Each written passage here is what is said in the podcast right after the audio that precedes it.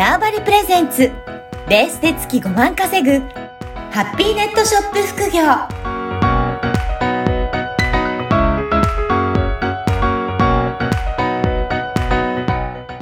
こんにちは、小ラボの方です。はい、こんにちは。可能性を広げるネットショップアドバイザーのおじろです。よおじろさん、今回もよろしくお願いします。ろしくお願いします。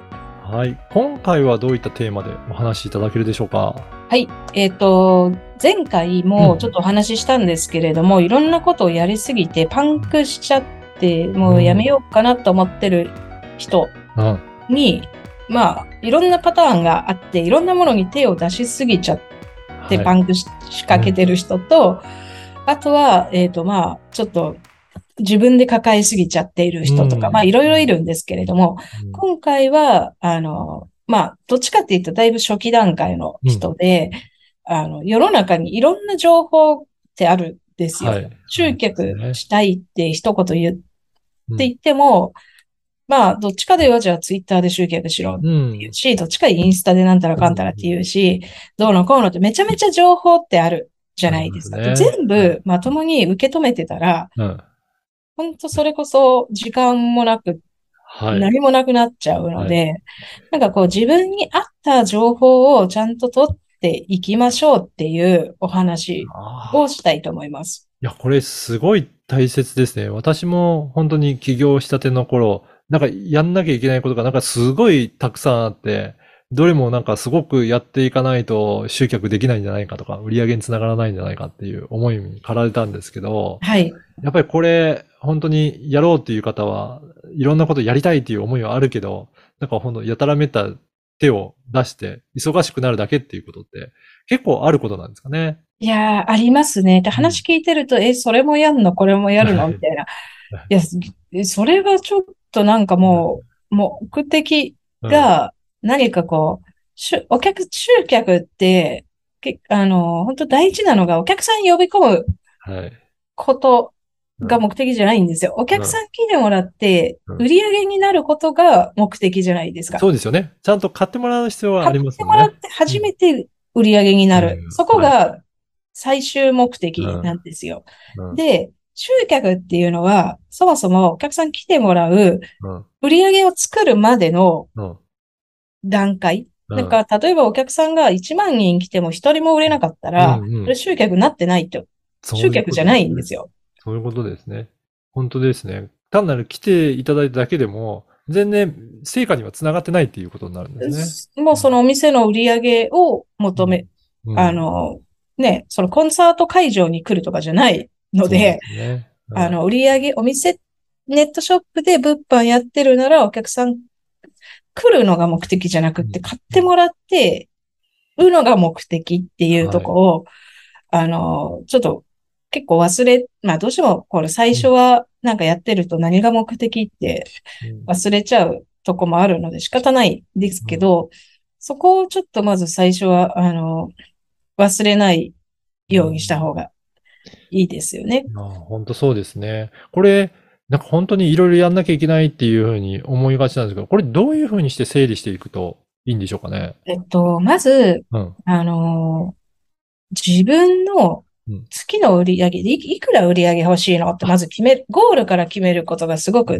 大事だと思います。まず売り上げいくら欲しいのって。欲しいの。まあ、多ければ多いほどいいってみんな言いますけど、そう具体的にはいくらなのいくらなの？ってい多ければ多いほど欲しいのはそれはそうだけど、うんまずは自分のそのうん。持ってるじ、あの、月100万欲しいのか、月10万なのか、5万なのかによって、そもそも、あの、100万円売り上げようと思ったら、それなりに、やはり広告費とかもいりますし、はい。あの、いりますし、まあなんかノウハウだっているうん。工数だってかかります。だけど、まあ、月5、まあ、月5万なのか、100 10万なのか、100万な、まずそこをはっきりさせるっていうはい。ことが大事で、で、その時に、あの、もう一個大事なのが、大体、えっと、売上の3分の1が自分の手元に残るおお金って思った方がいいと思います。はい。なので、月売上100万円欲しいですよって言われたら、自分の給料っていうか手元に残るお金が100万じゃなくって、うんえっと、まあ、30万円ぐらいが自分の手元に残るお金ってねまず思う、思うっていそうことですね。だから、それ売り上げが即全部自分の手元で、じゃないですもんね。そうです、そうです。いいろんなところが費用かかると思うんですけど、例えばどういったものに費用ってかかってくるんですかね？りネットショップだったら仕入れ代もそううんですし、あとは、えっと、まあ、もう当然売り上げ高ければ高いほど、その、よっぽど常連がついて、うんよっぽどリピーターがめちゃめちゃついく、うん。ついたら別ですけど、うん最初の段階だと、やっぱある程度告知しなきゃいけなかったり、はいね広告代うん。上げたりとかはい、ですよね。うん、で、まあこれ3分の1以上残る場合ももちろん仕入れとかなんかうまくてあるけど、一応もうそのぐらいって思ってた方が、はい。商売は、あの、なんかちょっと落語みたいなこと言って申し訳ないんですけど、うん。一応落語習ってるんで、はい。あの、まあね、あ飽きないと言って、うん。まあ、なんかこう長く続けて、初めてこうどんどんこう利益になるはい。ものなので、でなんか、そうですね。こう、いい時もあれば、悪い時もあるみたいな、うん。とかあるじゃないですか。こそうう今よくっても、うん。まあ、景気だってこう、うん。あるしなので、うん。まあ、大体その、トータル含めてもさんうんまあ30%ぐらいって思ってて、方がいいかなと思います。うん。だからそうして、えーやっていくことで、長く続けていける基盤ができていくっていうことですね。そうですね。うん。やっぱりそういうふうにして、えーしっかりとやっていくことが、まあ、売り上げにとっても大切ですね。じゃあ、はいそうやっていって、まあ、売り上げはそれぐらいだっていうところと、あとは、まあ、本当にいろいろやらなきゃいけないっていうこともいっぱいあると思うので、まずはそういったところで、売り上げ、目標はそもそもいくらなんだっていうところを決めていく。でそうですね。そこが決まったら次どう、どういった感じになるんでしょうかえね。次は、あ、あの、じゃあ目標が、例えばですよ、月に1000万売りたいですようん。ってなったらうん、じゃあ多分、えっと、ほモールとか使った方がいいんですよ。楽天市場とかアマゾンとか。まあ多はい分というか、まあぜそれやって絶対だと思うんですけど、うんうんあの、まあそっち使った方、こ、これも初期の段階ではですよ。はい。あの、使った方がいいと思うので、うん自分の、例えばベースとかのお店があって、プラス、売り上げがそこまでいきなり上げたいかったら、そもそもが、モール、楽天とか、その場所自体に集客力がある。うんところうん使わないときついうんと思います。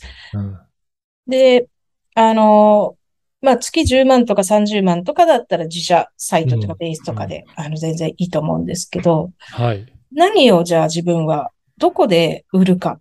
売る場所の選定ですよね。それも必要にな、売り上げに応じてやっぱ必要になってくるかなと。やっぱりこれ、あれですよね。その目標によって、どこで売らなきゃいけないかとか、そこじゃないと、ある程度売り上げ上がってこないかって。まあ、そのあたりも分かってくるので、そうすると、やり方が、まあ、目標によって変わ、全然変わってくるっていうことなんですね。そうなんですよ。で、最初にその目標設定した、しないくって、しないと、なんか、あの、何でもかんでもみんな Amazon で売ろうとするんですよ。だけど、別に、あの、そもそも Amazon で売れる商材と、うん。あの、あんまり売れない商材もあるし。で、なんか、あの、結構その最初どこで自分がお店出すのかって選ぶのってすごく大事で、それ間違えちゃうと、うん。成果が、成果というか、実際にこう売り上げにつながるのがめちゃめちゃ遅くなったりとか、はい。なんかいらないことをしちゃったみたいな結果的になる場合もあるので。こともあるし、うん。まあもう、売り上げの目標を立てる。じゃあどこで売るの？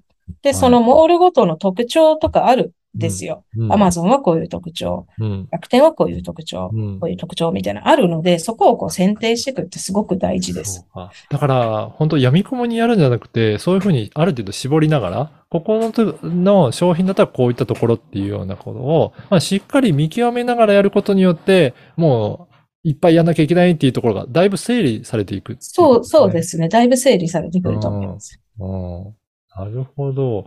ぜひ、じゃあ、そういった何をやりたいか、まあ、売り上げどれ、どうしたいかっていう、自分の中である程度整理していきながら、やることを絞っていって、そこに標準を合わせていってやっていくっていうことが、まあ、忙しくなりすぎて、なんか、もう大変、時間がなくて大変だっていう方は、ちょっといろいろそこのあたりも考えていただくといい、ね、そうですね。一回なんか、あの、まずこう、整理、自分の中で頭、整理するっていうのはすごく大事ですし、うん、まあ、なんか、もう全然整理しきれませんよっていう場合は、あの、はい、まあ、ちょっとこれ、あの、有料の講座になるけど、うん。うん、一応物販戦略講座っていうのが、あの、たまに開催してるので、はい。そこでは、こう、アマゾンはこういうお客さん、アマゾンはこういう商材がいいよっていうのとか、うん、あとは、じゃあそれに伴って、えっ、ー、と、こういうものを売る場合はインスタ使いましょうとか、まあそういったちょっとヒントも得れると思うので、はい、あの、まあそういうのとかもなんかご利用いただければなって思います。確かに。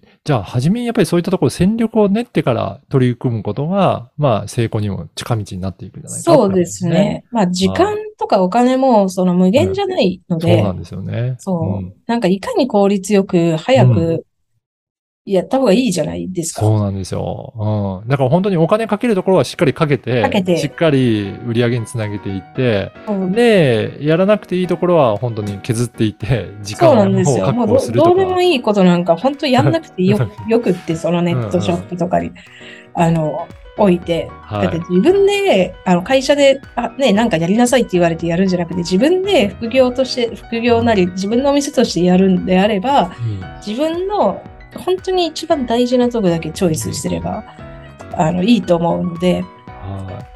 いやぜひ、まあそういったことを相談したいという方、なんか講座も、えー、不定期に開催されているということなので、ぜひそういったところもチェックいただきながら参考いただければなと思います。はい。はい。おじろさん、今回もどうもありがとうございました。はい、ありがとうございました。この番組は、バーチャルオフィス、縄張りの提供でお送りいたしました。